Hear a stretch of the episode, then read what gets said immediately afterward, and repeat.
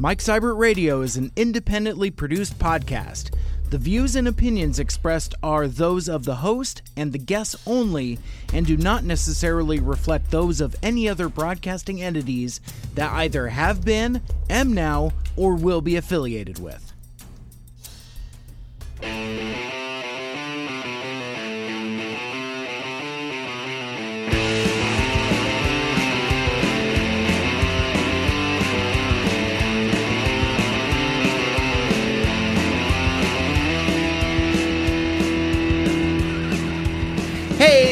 Welcome back to Mike Cybert Radio. I am your host. If you want to get a hold of me, I am at Mike Cybert Radio on Twitter and Instagram, and you can always write into the mailbag if you're still using email, uh, Mike Cybert Radio at gmail.com. Uh, this is the podcast radio show where I talk about stuff and things that are on my mind every week, and this week we've returned to the KGRG studio, and I am joined by good friend of the show and a frequent contributor, Killing Spree. How you doing, dude? All right, and this time I was invited. I didn't kick open the door this time. Ah, gotcha. so uh, on uh, on this week's show, we're uh, we're going to talk about um, a couple of things, but primarily we're going to talk about the Oscar nominations that came out uh, this week, and um, we're not going to talk about it from the perspective of We're not going down the list. Well, I mean, we we might touch on some things, but we were talking about this before we started recording. Like, of the Best Picture nominations, I mean, really, how many of them have we seen? I mean, it's like I've uh, seen none. So yeah, I mean, so you know, I I, I know a lot of um, uh, movie podcasts are like going through the list and are you know. Um, I don't really consider myself to be a cinephile. I I like movies. I, I refer to movies as movies. I don't refer to them as films like a lot like a lot of hoity-toity uh, folks do. Yeah, smug assholes call movies films, Yeah, I I I would agree with that. Um, or at least the, well, the people that go out of their way to call them films. Yes. Yeah, I, I get that. So, so we're we're going to talk about um, a couple movies, specifically um, uh, genre movies, because like there were some uh, surprise nominations, there were some surprise exclusions, and I figured just um, um, really just being inspired by what you've been tweeting about, Spree. I figured like there was enough material for us to do a show here, and uh, you know, figured we'd we'd call back to a couple other things we'd we'd talked about in the past too, but. Well, hopefully it's not enough material to last three hours like the last one that we did. man. Jesus Christ! Oh man, you know, and I was gonna chop that in half too, and I, it, but it was Christmas, and I'm just like, you know what? Fuck this. I'm like, Merry Christmas, you know. Here you go. Have a have a have a have a three hour episode where we uh, uh, bitch about uh, Star Wars: The Last Jedi. Um, so actually, before we get into Oscar talk, let's uh, let's uh, let's revisit uh, uh, Star Wars a little bit because I um, Stuff's happened. well, a couple things have happened. And um, uh, one, I want to tell a story real quick. In that, I uh, I just recently had the occasion to rewatch the movie. I um, so I have now seen Star Wars: The Last Jedi for a second time. I saw it in the theater. It's a, a local theater here in the Seattle area called the Cinerama. Um, it's uh, it's been around since the '60s. Uh, Paul Allen uh, purchased it. Uh, you know, like uh, 15 years ago, renovated it. What doesn't Paul Allen It's- own? Well, and that's the thing because okay, so so so this is an independent movie theater, so it's not like an AMC or whatever. So the cool part about that is you don't have any commercials. You know, you don't have like the 45 minutes worth of, you know, Fandango or Coca-Cola or anything Right. like that. But what you do get at the beginning is basically a commercial for the Paul Allen Empire. So it's like he's talking about like the the like the the Museum of Pop Culture, um, the uh, um, oh gosh, what else? I, I should have written these down because it, it it all made sense. But like including the Cinerama movie theater, the the upcoming uh, Upstream Music Festival uh, that's coming up this summer, um, as well as a, a handful of other things. So it doesn't really sound like much of a a difference. You- You're still getting commercials. It's just one's for sponsors and the other's just from some rich dude wanking himself. True. The um and I don't disagree with that. The only thing I would contend though is like it was one spot.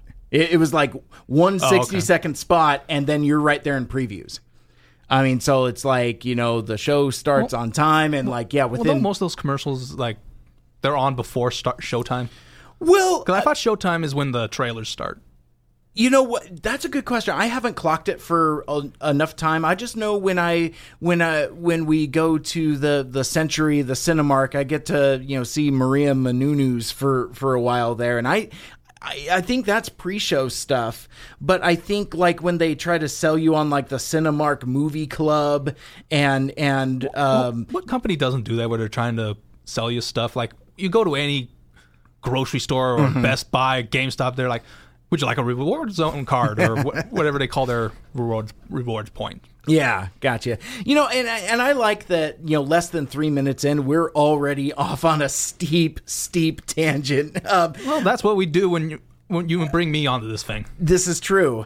Um, well, by our powers combined, we are lengthy, rambly storytellers. So, uh, We're so- basically Grandpa Simpson. old man yells at cloud. Dude, that that's gonna be on my tombstone, man, because it's just yeah, I am that guy. But but anyway, I um so I saw the Last Jedi at uh, at the Cinerama. It was uh um it's the screen size is like um uh. It, I don't know what the dimensions of it are, but but it's a it's a very large curved silver screen. It's like it, so it's not an IMAX screen. It's Okay. you know it's rectangular in the proper aspect ratio, um, and it's um, it's it's my favorite movie theater. Quite quite frankly, and I, I've talked about this on previous shows, so I don't want to dwell on it now. But um, but I had seen every other Star Wars movie at this theater. Um, I saw the original trilogy when they came out in '97 as the uh, special editions. Boo. But uh, you know, I, boo all you like. I still got to see him in the theater. So I saw him in the theater too. so yeah, I mean, yeah, the content wise, but you know, something about you know seeing Star Wars in the theater is is a special thing. No, I, I won't. I won't deny that. It's just in hindsight. Oh, yeah. Yeah. But I and and that was one of the things that made me kind of upset about watching The Last Jedi and I shared with you it's like I don't know if I'm going to see this again and I I didn't share it when we talked earlier but I'm like does this mean that my Cinerama streak comes to an end? I don't know. So I I talked to uh, several of my friends, uh, most of them at work, and the consensus was you got to go again because I talked to uh, four different people whose whose taste aligned with my own and whose judgment I trust, and two of them disliked the movie as much as I did the first time around, and both of them told me go see it again. Because there's something about knowing how it all plays out and then you can just look back at it objectively watch it again and be okay um, and then um, uh, charlie harger uh, who teaches uh, digital radio here at green river college and sings the high praises of the Last Jedi. yeah, see, and I didn't realize that until I really started talking to him. He loved it first time he saw it. So for me, that was like, oh, okay, all right, that that doesn't really help me. It was it was more my friends that didn't that felt very similar to the way I did about a lot of things. Saw it again and said, you know, you'll I- be okay. I have seen that from a couple uh, YouTubers that I watch regularly. Yeah. Like when they their first review of the Last Jedi, they panned it. They, they didn't like it. And Yeah. they saw it a second time, and then it was like, oh, maybe I was maybe I was a little wrong. Blah blah blah blah. It's like okay, fine, whatever. That's that's you. You do you. Yeah, so this is probably the closest I'll get to that because uh, so um, to wrap up the Charlie thing, he he said he's like, okay, you got to go again, um, but when the casino scene starts, that's when you hit the restroom. But what does that say about the movie that you have to skip a significant part of the movie to enjoy said movie? Well, it says that there's problems with it. And the the problems that are still there are still there. My uh so seeing it a second time and actually so I uh I did like I I went to the restroom and I caught in the back of my ear, you know, the the the first little bit of like that foghorn leghorn person. Oh, oh I say, oh I say, you know, being all all super racist and whatnot. Um uh but I mean, so I caught the a little bit of that, but I missed the whole, um, uh, you know, illegal double parking and all that stuff. And so I hit the restroom, and uh, the Cinerama uh, serves beer. So th- I got a. Uh, So maybe that's why you softened up on this movie. you know You what? were liquored up. Well, not only was I liquored up, but I was also kind of nostalgic up also because I have, um, you know, not just nostalgia for Star Wars, but for this particular movie theater as well. So Right, it was right. kind of, you know, th- that was kind of playing into it. But by the time I returned with my adult beverage, we were back on the island. And you know, training and stuff. I'm like, cool. This this works out just fine. But for me, watching the Last Jedi a second time, um, what I discovered is that um, the stuff that I liked, I still liked. Okay. The stuff that bothered me still kind of bothered me, but it bothered me less. And the stuff that made me angry didn't piss me off as much. It just kind of went into bothersome. Would that just be because uh, you you know it's coming? Yes. Uh, uh, precisely that. I and I think that's the feeling that a lot of us forget like when we saw perhaps The Empire Strikes Back the first time or maybe Return of the Jedi the first time or you know maybe even the prequels. Um uh you know like first time it's like oh hey this is exciting second time through like like your experience when you saw Force Awakens it's like you know when you saw it the second time that's when you really started peeling peeling the layers back. Yeah. And then for me, th- this was kind of not exactly the opposite of that, but it was like, you know what? The- It, I I enjoyed the experience. Okay.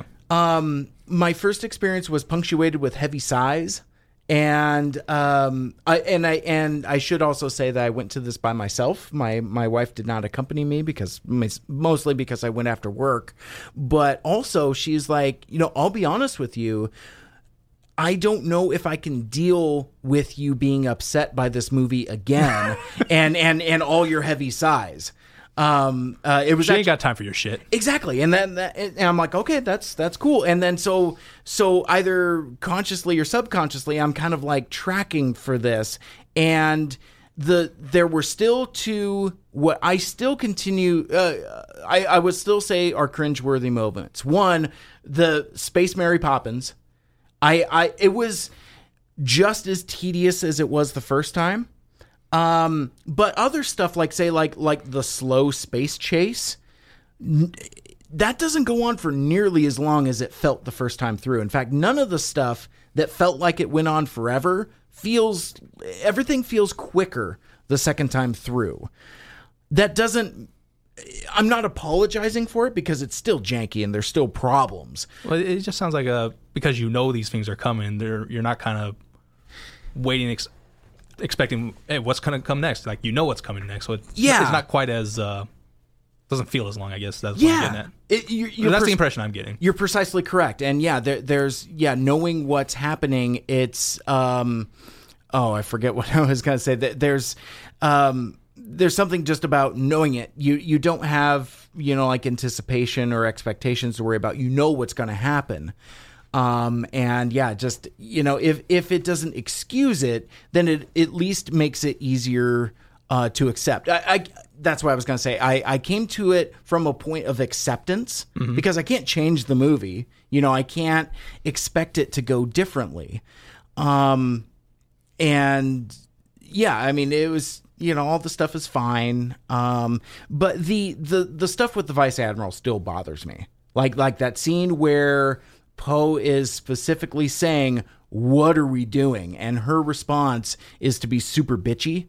That's still and that still bothered me. And then it it it makes that scene at the end where after Leia's come back and she stunned him and they haul him onto the transport as they escape and you know they kind of like have like this sisterly bro down where she's like I like him.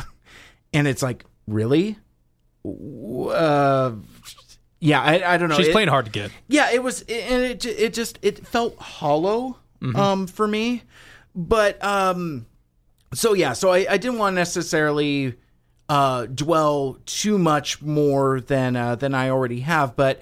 Uh, coming at it from a place of acceptance does make it an easier watch and the stuff that is cool is still cool the the uh lightspeed kamikaze knowing it was coming i leaned forward in my seat and sat up a little straighter waiting for it and it is as breathtaking as i remembered it Okay.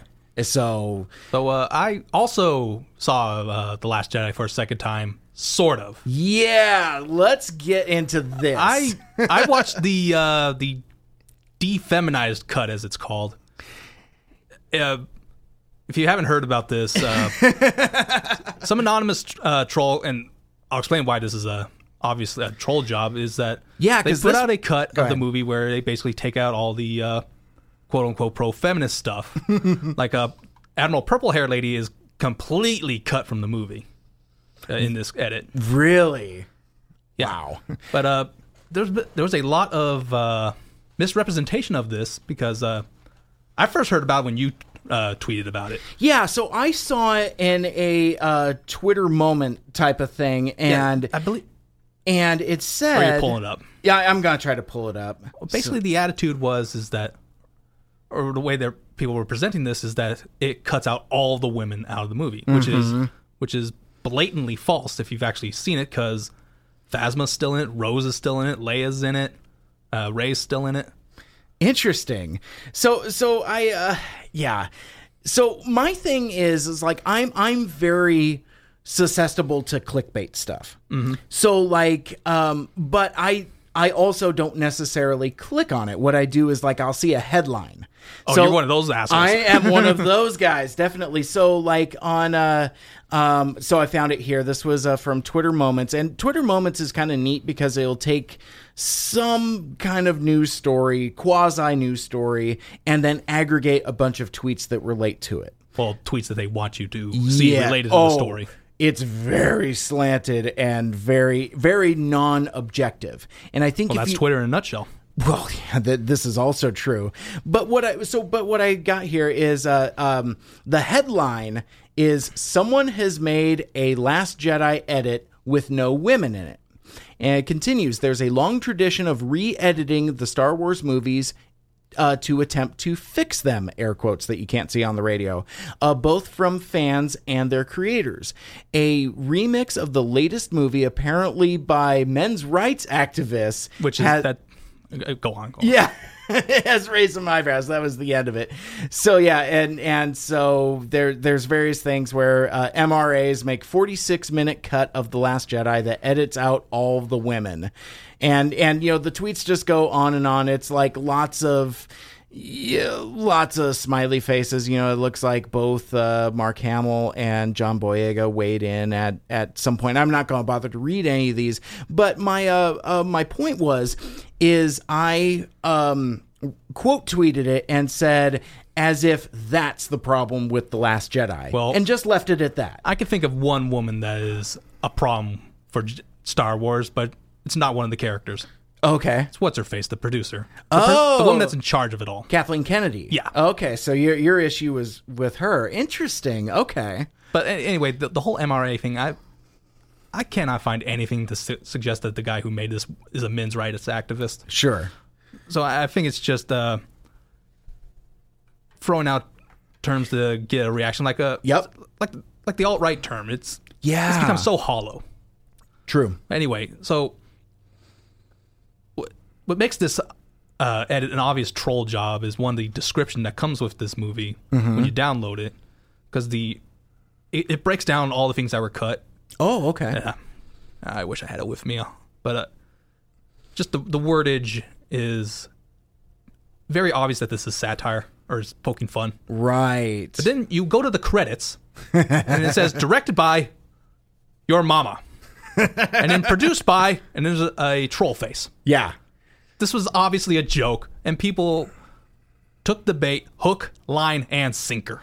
That's awesome because yeah, it kind of went viral for a while. You know, again, like like you said, those those you know key trigger words like you know uh, men's rights activists or you know alt right or what anything to just kind of um, uh, garner attention, negative attention for something. But but yeah, it sounds like this was all a troll job and and everybody fell for it. Uh, yeah, the uh, the edit. It's we were talking about this earlier, and I compared it to taking a can of Febreze and spraying said Febreze on a pile of shit. Mm-hmm.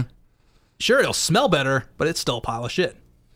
Gotcha. Uh, what it what it fixes, or it does take out the uh, pose your mama jokes, which I hated. oh, okay. It took those out. Uh, Leia dies when she goes out the airlock.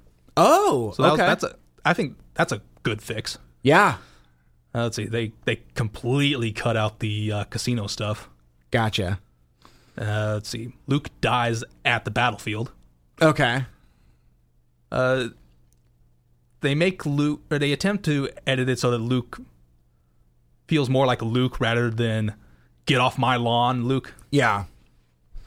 And uh, Purple Head Lady, like I said, is cut out completely. So they edit it so that it's uh, Poe that does the uh, kamikaze sacrifice. Okay. And also, Rose doesn't stop Finn's uh, attempt to save the day. So he, Interesting.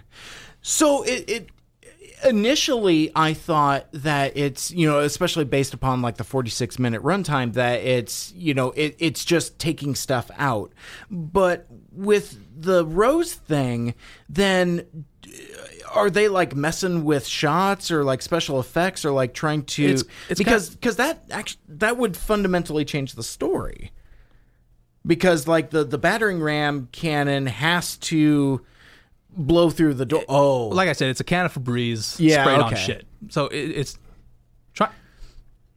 I fell for it. It's it's working with what you got. exactly. yeah, but I, uh, t- I totally that, fell something else it. that fixes for the most part is uh when uh uh fuck not the not emperor uh, Oh, Snoke. when Snoke dies Uh-huh. instead of just kind of tumbling over Uh-huh. in half he disappears Really like a force ghost or whatever or like when uh, Obi Wan died interesting. and and you hear a little uh, laugh from Snoke I'll get you. Woo! 'Cause honestly that that would make it better if it's like Yeah, okay sure. Snoke might come back and m- mess with people Yeah, that'd be that'd be kind of cool. You'd be like Starscream's ghost. I, c- I could live with that. But yeah, I mean, and and that's because I mean, I I, I really don't.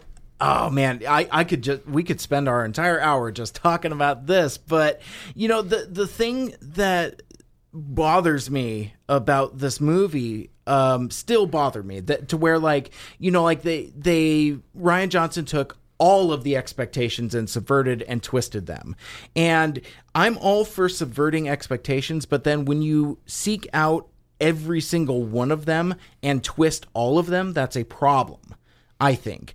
But the uh but the Snoke thing, it's like, yeah, when when he just topples over, it it's it's really the punctuation on like this character means nothing. yeah it's like a It, it's very undignified. It's like imagine if uh, the confrontation between Luke and the Emperor happened in the second act of The Empire Strikes Back. Uh-huh. It- It's just like, why? Yeah. Yeah. And yeah.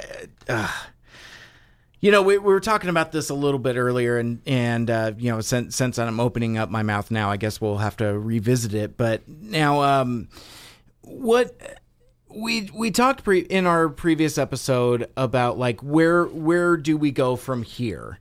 Because like again, it's one of the things that I forgot about or didn't notice was that um, at the end of the movie, there's like nobody in the resistance left. I mean, there's like so few people that they fit onto the Millennium Falcon.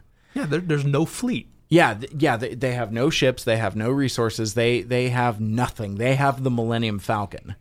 Um and but one of the things that did click with me just a little more is I do kind of um while while I'm not a fan of it, seeing it through the second time, I do kind of understand and like uh, projection Luke being out there because what this sets up is kind of the myth and legend of Luke Skywalker that this new rebellion can kind of rally around. I was too busy being pissed off about it earlier to really stop and say, well, you know what? This could kind of be a spark I- for a new rebellion. I kind of disagree because Okay. If he died there, you could still have that spark.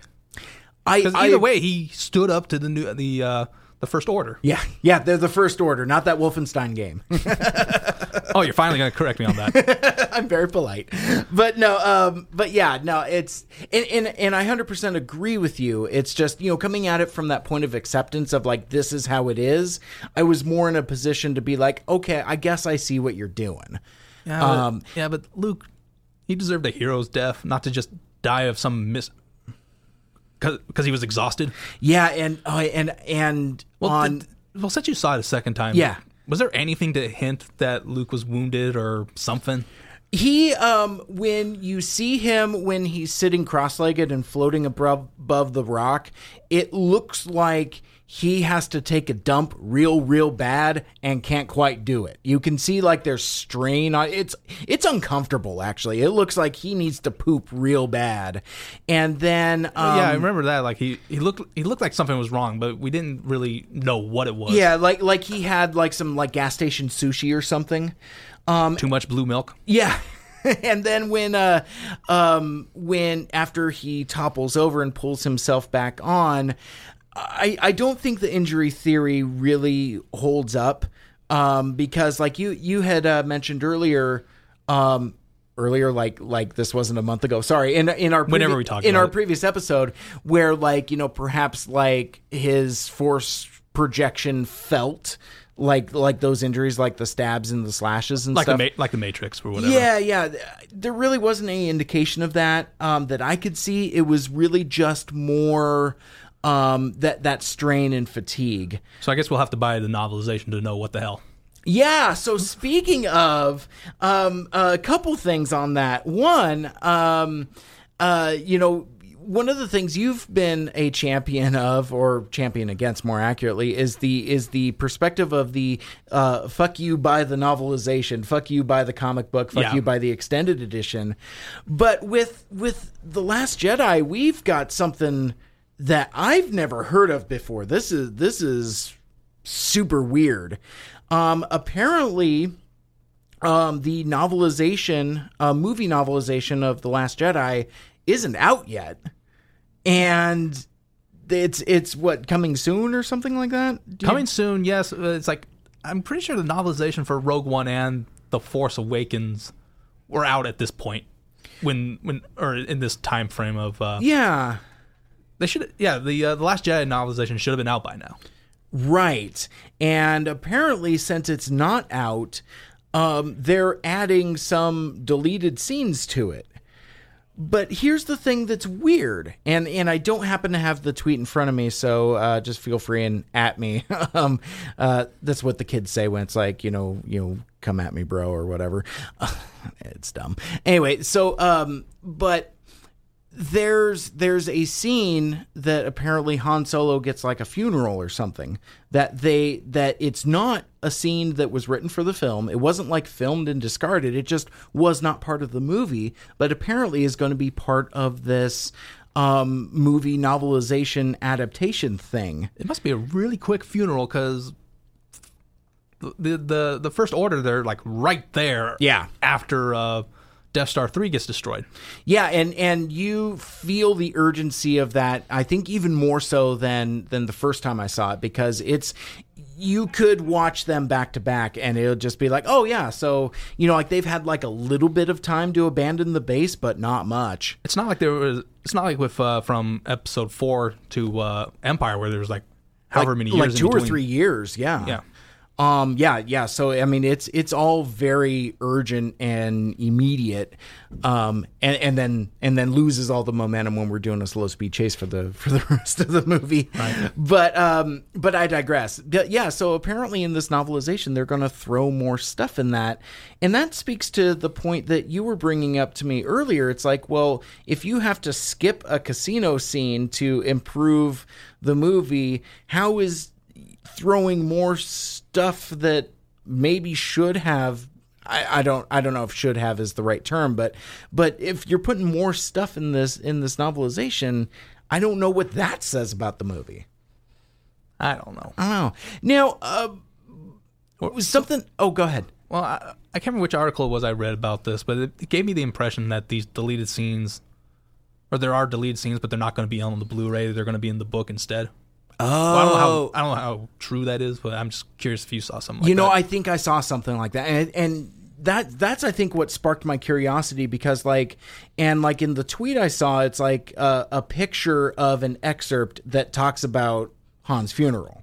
okay. um I, I don't remember what the sentence is but it's like you know it's like han is dead and like you know admiral ackbar this or something like that and I, I yeah, I, I don't remember exactly what it was, but yeah, you're right. And and there will be deleted scenes that will be on the Blu-ray. Oh, okay. Um, but this novelization is supposed to have like other material in it. Now, the thing that's interesting about that is like I um when when I was younger, when I was a kid, I loved movie novelizations. Uh, because basically, like they came out well before the movie did, and were usually based upon like a not final version of the screenplay. Wasn't that the case for the uh, novelization of the first Star Wars movie? Like it came out before the movie. Long before the movie. I have read the book, and there was stuff in there that's not in the movie, but yeah, obviously I wasn't alive when it was released. Yeah, and I, I don't know what version of the screenplay that novelization is based off of because I have it also, and it, and it has like the the cover has like kind of it has a Ralph McQuarrie art if I remember correctly. It has like prototype versions of the characters. Yeah. Like I remember like the Darth Vader mask isn't like quite He looks angry rather than just a blank stare. yeah, yeah, yeah. So there's there's a few things in that. Um, I haven't read it for a really long time, but I do remember like at the time being old enough to read the novelizations for both Empire and Return of the Jedi, and that like the novelization for Jedi has like the sandstorm scene in it. For example, like when they when they get ready to leave Tatooine on the Falcon, there, there's like this whole scene where they get caught in a sandstorm, and they they apparently filmed part of it, but like it ended up costing too much or something like that. I, I don't remember what the story is there, but that's it's not in the movie, and there's only like parts of it that are available on the Blu-ray. Like like uh, I I think there's just like still photos or something like that. Okay. Anyway, I, I'm getting off track. Um, so so to have a novelization come out not just after the movie but long after the movie and you're kind of basing the advertising on putting new stuff in it i don't i don't like that at all that really bugs me Was it any different than say a director's cut in principle? in principle no but in practice i've never seen that before Oh, okay. Like um I mean, because again that that was kind of the treat of reading the novelization either before or after. Like i mean because i mean like with like i mentioned with the empire and jedi novelizations i read them after seeing the movie. Um but i knew they were out beforehand uh, much like the uh, novelization for star wars that you were talking about. Um and I, I remember like when the novelization for episode one came out, that was kind of like a big deal because like they got Terry Brooks to write it. And um, and that came out, I don't remember how far ahead of the movie, but far enough to where like it charted on the bestseller list. Like people were snapping that up like uh um like hotcakes. I don't. I couldn't figure out what people snap up in in 2018. Um, I, grabbing them like bitcoins or something. I I don't know. That's stupid. Um, but no, it, it's so so. Yeah, it just it just rings really really. F- odd to me and i mean it would be one thing if you put stuff out as like say like a comic book and you put in like you make it a point to take like famous deleted scenes. Like like again like that there, there's a contemporary comic book adaptation of return of the jedi that also re- uh, includes the sandstorm scene. Okay. but that's kind of like part of the bonus of it. Like it's like ooh we took this scene that like they couldn't make and and put it into a comic book. Um i'm okay with that. But this where it seems like it's um I don't know if it's fan service or apologist Well, be or s- I don't know. Well, would it be stuff that it was never written as part of the screenplay? See, and and that was the thing I was getting at. I think this Han Solo funeral thing is invented for this novelization. I don't think it was part of the original screenplay, and I don't believe they filmed it or had any intention of doing it. It's just something that they threw in. Maybe this is a weird hill for me to die on here, but that again, that that just it's if it wasn't significant enough to have in the movie because like you've pointed out um you know the movie moves at such a clip and a pace there's no room for it and and it would totally detract from uh, uh the pacing of the movie more so than the movie already does itself but I, I I don't know. I don't know. Um, was there there anything else you wanted to mention on uh, uh, uh, "fuck you" by the book deleted Well- scenes? No, but I guess I just kind of want to add because I think it's f- funny but sad at the same time. Is Sure. that when uh, Last Jedi was released in uh, China, Yeah. correct me if I'm wrong, but isn't China the uh, second largest movie uh, market sec- behind the United States? It's got to be. Uh, In fact, you know what? I I research research department. Um, I I would say anymore. It's getting really close to overtaking. I Either mean, way, it's huge. it's huge. Yeah. huge, as, mean- as our president would call it. But anyway, it, it it lost to a Chinese rom com of some type. I can't remember the name of it. Oh, okay. And two weeks later, it got pulled completely. Wow.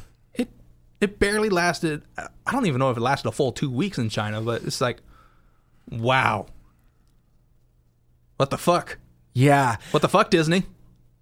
Now I, I keep hearing the excuse of, oh well, uh, Star Wars doesn't have the same nostalgic feel uh, effect uh, in China as it does here in the the states, and it's like, okay, fair enough, but doesn't that indicate that the Last Jedi is relying on uh, nostalgia rather than merit? Yeah, see, and I think that's uh, honestly that that's why the Last Jedi is so divisive. You know, because Force Awakens was the one that that relied on the nostalgia. I think Last Jedi doesn't have enough nostalgia. I think that's I part guess of the brand problem. recognition is what I should say, not nostalgia. Good point. Yeah, because yeah, I mean, uh, you know, criticism of Force Awakens is that you know it's too similar to uh, A New Hope, and the problem with Last Jedi is that it's too different. And and I kind of fall into that camp um, a lot, but but with the China thing, and I forget what the article was. I it was it was whatever you had tweeted out. I clicked in, actually clicked on something. I clicked on something clickbaity and read it, and apparently I didn't realize this, but the um, the original Star Wars movies weren't released in China until uh, right before the Force Awakens um, which I thought was, I mean, that, that kind of blows my hair back a little bit. I never really thought of that. Uh, yeah, that, that seem that does seem weird that Yeah. in all this in all these decades since uh, 1977, yeah. China was just recently getting Star Wars, Yeah. And I, I don't know if that's the whole story. Um, or maybe but they got it like on home video or whatnot, but not uh, theatrically. Or, that's, that probably seems to check out. And, and I don't, I'll confess, I don't know much about the politics of Chinese cinema. Like, I know like regulations have changed over the last few years. yeah, like they only get a certain amount of Hollywood Right. movies a year. Correct, right. And and I think like some of them have like it's allowed for more or something like that. I I don't really know, but but I mean, I do know that the Chinese market is why they keep making those god awful Transformer movies. Um yeah, I mean, the Chinese like terrible movies. So Then they should have loved the Last Jedi. See that? just setting that up. Just setting. We're playing t-ball here, but no, it, it's it, it puzzles me that because um, I I don't know if that just means that it's not big and dumb enough. You know, like it, I, I don't know. I I'm I'm puzzled by by uh, the Last Jedi's failure in the Chinese market.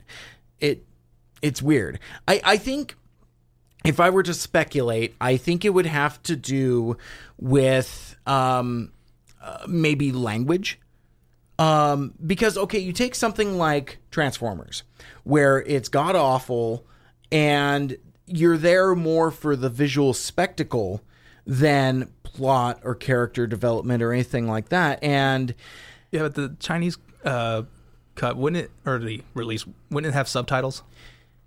I, presumably, I, I would imagine so. Because I mean, the uh, the defeminized cut it was it was obviously some cam footage, but it had like a I don't know if it was Chinese, Japanese, or what, but it had uh, subtitles to it. Oh, so maybe it was like like uh, from like an airplane or something like that. Because I've seen I've seen some cam boots back in the day. Like I like I have a I have an old uh, uh, CDR with uh, with Spider Man Two on it that looked like it was recorded by somebody on a plane, and it's and it's got you know uh, Asian looking uh, subtitles, like whether it's like Korean, Japanese, Chinese. It, uh, my point being is that yeah, I I just wonder that if I if I am watching a movie that's not in my language, it's got to have some kind of appeal to me other than nuance. Like like I I wouldn't consider myself a anime fan.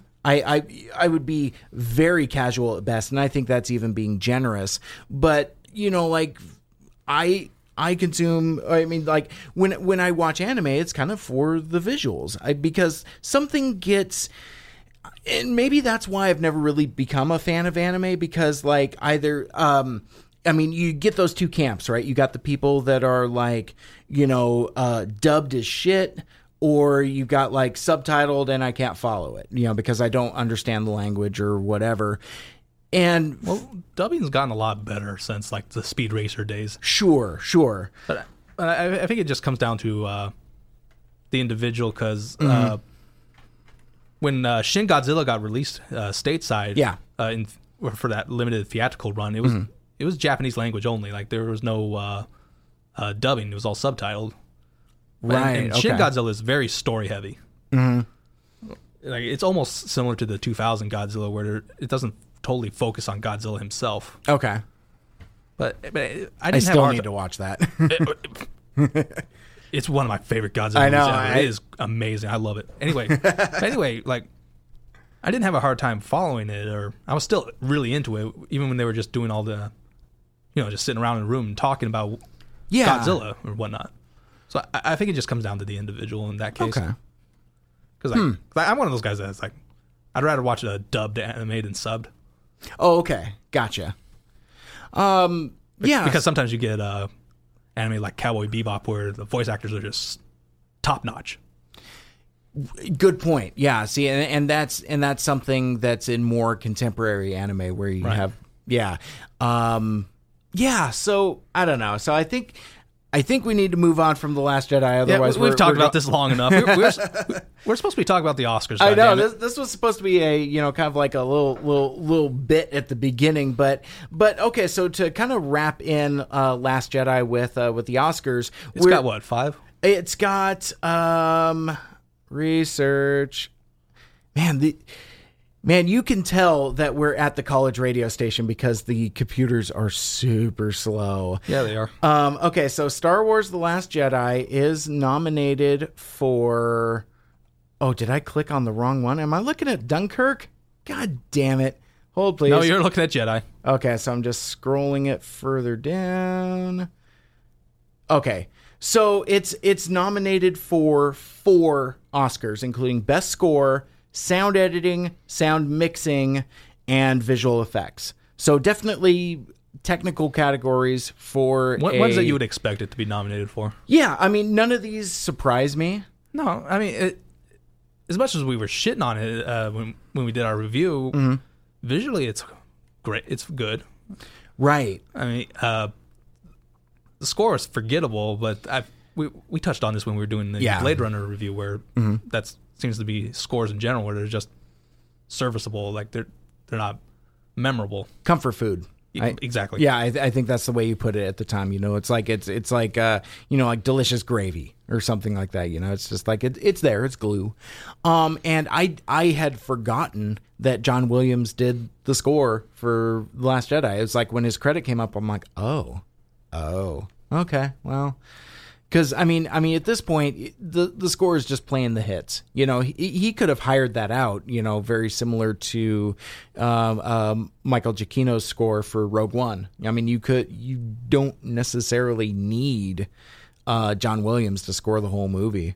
Um, apparently, he's going to be back to score like the theme, quote unquote, for Solo. I don't, I don't, I don't, I don't know about that. Oh, that's right. That movie's supposed to come out. In a few. Yeah, yeah, and uh and still no trailer as of this recording. That's Weird. troubling. troubling. so, but anyway, so um yeah, so I see I tried to get us back on track and just as quickly got us way off track. What so, is it about Star Wars that just completely takes us off track? It's well, it's it's Star Wars, man. So yeah, okay. So so Star Wars has four nominees, and Yeah. again in uh, technical uh, categories. Um, and the the next thing we wanted to talk about was uh, um, see this is why I wanted to do a show with you just so that 2040 suck. 2040 sucks. So funny. Okay, so so Blade Runner 2049 is nominated for five Oscars. Okay, that's where I got the number from. Yeah, so yeah, Blade Runner has five uh, to Star Wars four. Um, the same categories um, in sound mixing, sound editing, and visual effects, but also is nominated for production design and uh, cinematography. Now, uh, for me at least, I think uh, the cinematography nominee is the one that's most deserving of because uh, you know it's it's Roger Deakins. He's been he has been nominated for fourteen other uh, uh, movies in the past. Always a bridesmaid, but never a bride. Exactly. You know, like including Skyfall. I mean, that was a great looking movie, um, as well as a whole bunch of others that I have the list, but I'm not going to read it all. Um, um, but I, I think one of the reasons why uh, Blade Runner 2049 um, sticks with me is just because of the look of it, the aesthetic, and I think that goes to um, uh, the cinematography. So I, I think that's that's why. What am I doing? Oh, I'm just I'm just scrolling like a madman over here. Um, so anyway, so I, I I think it's it's deserving of that as well as the other. Uh, I ca- guess. yeah, I mean, to me, it seemed like uh, vi- from a visual standpoint, it was trying, it was trying so hard to be Blade Runner that it just Yeah. went overkill. Sure, and and that probably goes in hand with uh, the uh, production design. So to me, these these technical categories are awarding like how it looks, how it feels, and you know the stuff that it does um, uh, visually, aesthetically. Now that that does not sit right with my man Killing Spree. No, like like I said, I, I, I call it 2040 suck for a reason. I hated this movie. Yeah, you really really hate it. I I cannot think of very many movies that made me legitimately angry. Yeah, Like th- there's movies that made me frustrated or Uh-huh. disappointed, like uh, Disney Star Wars thus far. sure, yeah. But at the, the end of the day, those movies they I move on. I Mm-hmm. I, I don't care after a while. It's, Interesting. it's more f- uh, frustrated and disappointed with those. But with Mm-hmm. Blade Runner 2049, I felt insulted. Okay. I mean, this everyone's talking about how smart this movie is, but Jesus Christ, it is pseudo intellectual at best. Yeah, it it, it is very pretentious. I, I find it funny that people were dogging on the uh, the original cut of the first Blade Runner, the Okay. U.S. release, because of the uh, the monologues. It's like you're Yeah. dumbing it down, blah blah blah blah blah. It's like y- yet they're praising 2049 because it's so called smart. Yet the movie had to stop how many times to so we can or the, to remind the audience that not Deckard has never witnessed a miracle. You really hate this movie. I do. And and it's got to piss you off that I actually like it so much. Honest, I don't care if people. It doesn't Yeah. bother me if people like it. Uh-huh. It's a. I I, for, I try to have a you do you attitude, Yeah. Yeah, I mean, and that, that's not going to stop me from getting pissed off about it. fair enough. But I think what um, what's what's really kind of set you off on that is not so much the amount of uh, nominations that Blood Ru- Blade Runner uh, 2040 suck has, but the uh, um, lack of recognition in other categories. Oh, that's not going to work that way. Oh, you mean the lack of recognition for War the Planet of the Apes? Yes, and that's what I want. Andy to get into. Serkis got snubbed. Yeah, Fuck so, you, Oscars. Yeah, so so I want to talk about that because um, uh, War for the Planet of the Apes was your favorite movie. Of, Absolutely, hands of- down. Yeah, and not ju- I would I would go so far as to say not to speak for you, but I'm going to speak for you. I would say not just of of this year, but of the last several years. Um, you you really like that movie, like I, really. I'd like have it. to sit down and think about, it, but yeah, that it the last I don't know five or so years that it would definitely be up there because Mm-hmm. like I adore Shin Godzilla, like I said earlier. Uh, Yeah. I thoroughly enjoyed Jurassic World, but uh, well, with Jurassic World more, it just hit the right notes. Yeah, yeah, and I I wouldn't disagree with you on that because uh, um those Yeah, I'd, great. I'd really have to sit da- uh, sit and think about of all the movies I've seen the last five years or whatever. But but Mm-hmm. Well- no, you're you're not you're not off base. Well, and and the reason why I bring that up because I I agree with you in that it it's a huge snub, um, but the category that it's nominated for is for visual effects. A, a category you'd expect it to be. yeah, and and that's the one I think it's the most deserving of because that's where Um, I mean, obviously the the plot and performance and and all of that is great, but what really sells it is those visual effects because you forget that you are looking at digital skins on mocap actors. And I mean, but I thought like the uh, the set, especially for the uh, uh, I don't know if you want to call it a concentration camp or a forced labor camp. I just it just it just pulled your heartstrings. Sure. So so let me let me ask you this. I mean, so okay, so I mean, obviously, um, uh, Andy Serkis is a huge component of this uh, this movie's success. No, he, he's definitely a. I don't want to say the thing that makes this these movies work, but he's, he's up there. Uh, Definitely. Well, I mean, it's it's. I mean, Well, it's all about Caesar, so yeah, I mean, I mean, got to give credit. I mean, the entire trilogy rests on his shoulders. I mean, it's his performance as Caesar that that makes these movies so resonant. I think if you have a different actor, different performance, uh, um, subpar special effects, um, you know, I, I don't think these movies would be as resonant as they are. But what my question is is we saw that that War only got nominated for visual effects. What other categories do you think that that War should have been nominated for? Given that, oh, best actor. Uh, is there a category for set design? Or do they Uh, I- call it something uh, else? production design. production design. It So- I think it should have gotten maybe not necessarily win production design, but I think it should have gotten nominated. Gotcha. And and I I'm I don't know enough about the uh, nomination categories. It looks like all of the categories, like the technical categories, have five nominees. So that's probably like the top end of it. But for production design, you have Disney's Beauty of the Beast, Blade Runner 2049, Darkest Hour, uh, Dunkirk, and The Shape of Water. I've only seen uh, Blade Runner, so I can't say about the other four. Yeah, you know what? And and actually, of those, I've seen three of those five. I, I've seen Beauty and the Beast and Dunkirk, and I, you know what? I I I wouldn't mind swapping out War for Planet of the Apes with Dunkirk, or maybe even. I don't know. Beauty and the Beast was pretty lavish. I don't know. Um, it, it's a hard one. It, it it's really a hard one. I, and and I didn't want to necessarily crawl in the muck and argue with you specifically. I just kind of slipped into it. But Right. but yeah, but but the thing that I guess I wanted to speak on is is you know um, a Best Actor nom for Andy Serkis because since this is spoiler alert, um, uh, you know his last turn as Caesar, this would have been kind of a cool way to, uh, in some way, recognize that. Um, Yeah, kind of same way that Logan is getting recognized for uh, best screen adaptation, and it's yeah, and it's Jackman's last or supposedly last go as uh, Wolverine. yeah, we'll we'll see, and and you know what? Let's. Uh, Well, I'm sure money talks. Well, you know, and and I I don't. I mean, I I have a lot of things to say about Logan, so I I, I we'll, don't. we'll go back to that. Exactly. I, I don't want to lose the thread with uh, uh with uh with war. Um, do you think um it would be like best picture worthy? Well, That that's it's it's a hard one because I've never seen any of the movies that are up for best picture, so I can't really answer that fairly. Yeah, so there are nine Best Picture nominees. Um, I'm not going to name them all off, even though I have the screen in front of me. But my point being is that, like, most of them, almost all of them, are Oscar bait type movies.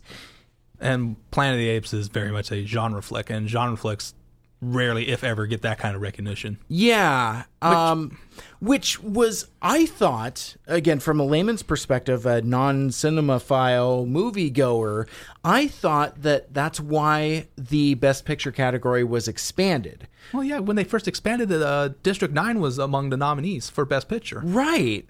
And and that was a super genre movie, you know, kind of an obscure genre movie at that. Well, maybe what got that one in is because it had some ham-fisted political message. I don't even remember what it was. Yeah. Um Christ, I don't. I barely remember that movie to begin with. it I don't think it holds up very well. Well, I- it I don't- I don't Neil Blomkamp. So Yeah, I was gonna say I, I don't remember especially caring for it by the time I got to it, but but but that's neither here nor there. But it's it's yeah, I mean it's like you, I thought because uh, like a lot of if I if I'm remembering this correctly, the category expansion came around the time that uh, Dark Knight was around. and you know you have like the posthumous uh, Best Actor win for Heath Ledger. I thought it was best supporting actor. Oh, sorry, did I say actor? I I, I don't remember. I That- that's why I'm misspoke. asking. It, it was supporting. Yeah, yeah. If I said actor, I misspoke. Um, but um, I think it got the Academy thinking. It's like, wait a minute, let's see if we can expand this out to you know like see if we and and really it's a shell game with like TV ratings, trying to get people more invested in these stuffy award shows that really nobody cares about. I don't care about the Oscars, not really. Well, what's changed in attitude? Because I remember like maybe 20 years ago, it was mm-hmm. like the Oscars were a big thing. Like I remember going out of my way to watch them. When, Yeah, when I was a kid, I would I would watch it, and but but here's the oh see I, I think maybe I, I've I've tapped onto it or at least a, a component of it. I remember um I I don't remember how old I was, but whenever the um animated Beauty and the Beast came out and it was nominated for Best Picture. I remember as a kid suddenly being invested in that category because I, I liked the movie, but more importantly, I I appreciated even as like a younger person that it was included with a bunch of stuffy stuff. And I think that's what they were kind of trying to accomplish with expanding the category. You know, and, and then so and then what they do is they make like a separate animated film category, which is I mean, there's just Which basically- there's fucking garbage in there. It's basically just give the award to Pixar. Yeah, I mean, because I mean, like we live in a world where the Boss Baby is now an Academy Academy nominated movie. I haven't seen it. I don't know. I, I haven't either. I've just listened to uh, We Hate Movies uh, a riff on it, and and it's from what I understand pretty terrible. But um, Well, when you only have so many. Well, the other thing about these nominees is that they only get nominated if the studios push for it. Like they put the financial backing to you know, get them nominated. and I and I think that that gets lost in the shuffle. Like I heard, like you know, with the best animated uh, feature film, um, I heard a lot of people cry and foul that uh, the Lego Batman movie wasn't nominated, but yet Boss Baby was. Um, maybe Warner Brothers just didn't trot it out. Maybe they never even pushed it or submitted for it. Um, it it's possible. I uh, I like the Lego Batman movie. Okay. Um, if, if you're if you're even a casual fan of Batman, watch the first twenty minutes of it and then stop. Because it's great. I mean, the first 20 minutes, the opening scene is a celebration, a wonderful celebration of everything that's cool about Batman, including the the Adam West era and and everything else. It finds a way to touch on every era of Batman and it's brilliant. And then it slides off a deep deep cliff and it gets to be like a, a moralistic story about how you the the the magic of friendship and and you need friends and teamwork and all that other stuff. And i don't need that in my batman movie. Sorry. Anyway i digress. Um Well, something I kind of wanted to rant a little about is that uh, about genre flicks not getting the kind of recognition that they yeah. that the these uh, Oscar bait movies get. I, I just find it frustrating because those genre flicks are what help fuel the or finance these big budget pictures. Is because the uh, the genre flicks, like say Friday the Thirteenth or whatever. yes there's very little money that goes into them. yeah but they make such a huge profit. Mm-hmm. But they get shit on, or they, or they don't get any rec- proper recognition. yeah i I mean, th- those blockbuster flicks are the ones that make the they're the paying the bills. Yeah, they- I mean they're keeping the lights on. I mean, like you, uh, you know, you bring up uh, Friday the Thirteenth. I mean, I'm sure that like from 1982 to 1987, you know, those movies coming out every year was keeping Paramount's lights on. You know, or at least helping significantly because like they were super cheap to make, but then would always be lucrative box office returns. we're not talking blo- blockbuster numbers, but I mean, in terms of like turn of profit, yeah. Yeah, but and uh, I might be speaking from bias here, but those genre flicks they last longer in terms of uh, memorability. Memor, pe- Well, that too. it's just, You, it, they, it- they become pop culture icons. Yet, twenty years from now, is uh, that uh, Washington Post movie gonna? Are people gonna care about that? Yeah, I, I don't, I don't know. And and Or how about Darkest Hour or uh, Dunkirk? Or Right. is Dunkirk just gonna get lost in the shuffle of all, with all the other war movies? Definitely. I I actually don't like Dunkirk very much. It's it's a 90 minute movie that feels like 3 hours. um yeah, I mean uh, like the production looks great. It's a it's a gorgeous looking movie, but there isn't really a whole lot of meat on its bones. I I I don't really understand all of the recognition for it. I mean, sure, uh, Christopher Nolan Best Director nod. That that's fine because I mean, again, it's it's a very well made movie, but it's it's not going to stand the test of time. I don't think. And like like for example, I couldn't tell you like the last three Best Picture winners because the, it's all Oscar bait stuff and it all just fades into obscurity. Yeah, I'm trying to remember um, the most recent uh, Best Picture winners. I'm drawing blanks. Yeah, I you know Like, I I'd have to go back to like uh, Return of the King. sure. Well, yeah, and and to kind of tie it Or back did in- Avatar win Best Picture once? Or what? I think it was nominated. I don't think it won because that movie sucks. well, yeah. Um, but uh, okay, fine. I'll, I'll research that one uh, because I, I'm generally but definitely got nominated. I just can't remember if it won. yeah. I think it had like um, okay, so it was uh, nominated for nine awards. It won for best visual effects. Cinematography, production design. It was nominated for Best Picture, did not win. Okay. It was nominated for Best Director, Best Original Score, Film Editing, Sound Mixing, and Sound Editing. Those two seem to go in hand, sound mixing and sound editing. I don't really know what the difference is. I'm is. sure there's some technical difference. Yeah, I, I don't think I've ever seen one where it's one and not the other. But regardless, it was nominated for all those and didn't win. Okay. So, but it did win for um, you know, the the real technical categories that I would say it deserved, you know, for visual effects, cinematography, and production design. Okay. I mean, I, I could I could see these three awards going to Blade Runner. Um. Oh, actually, no. I'm sorry. I take that back. Um. I'm I'm pulling for the cinematography and production design, but I I'd like to see War for Planet of the Apes win visual effects. Yeah, to me, It has to. uh, could you pull back up the uh, visual nominees? Yes. And I- you, you could follow along at home. Go to oscar.go.com and it brings up all the nominees. It's very uh, uh, clickable on a faster computer than the one that I'm using. Either that. Okay, so Okay, so, so, yeah, Blade so- Runner, Guardians 2, Kong, Last Jedi, and War. yeah, So and I've seen all but uh, Guardians 2. So, uh, you're okay. yeah, honestly, War should win. yeah, I think so. And I, I'm going to be totally biased here, but if not War, then Kong. Because Kong looks Yeah. beautiful. Like, have you seen it since uh, you saw it in theaters? I haven't. I, I have the Blu-ray sitting on my shelf at home, and I have not watched it Oh. yet. I, I got it recently, I rewatched it, and it's just like, wow, this is really well done.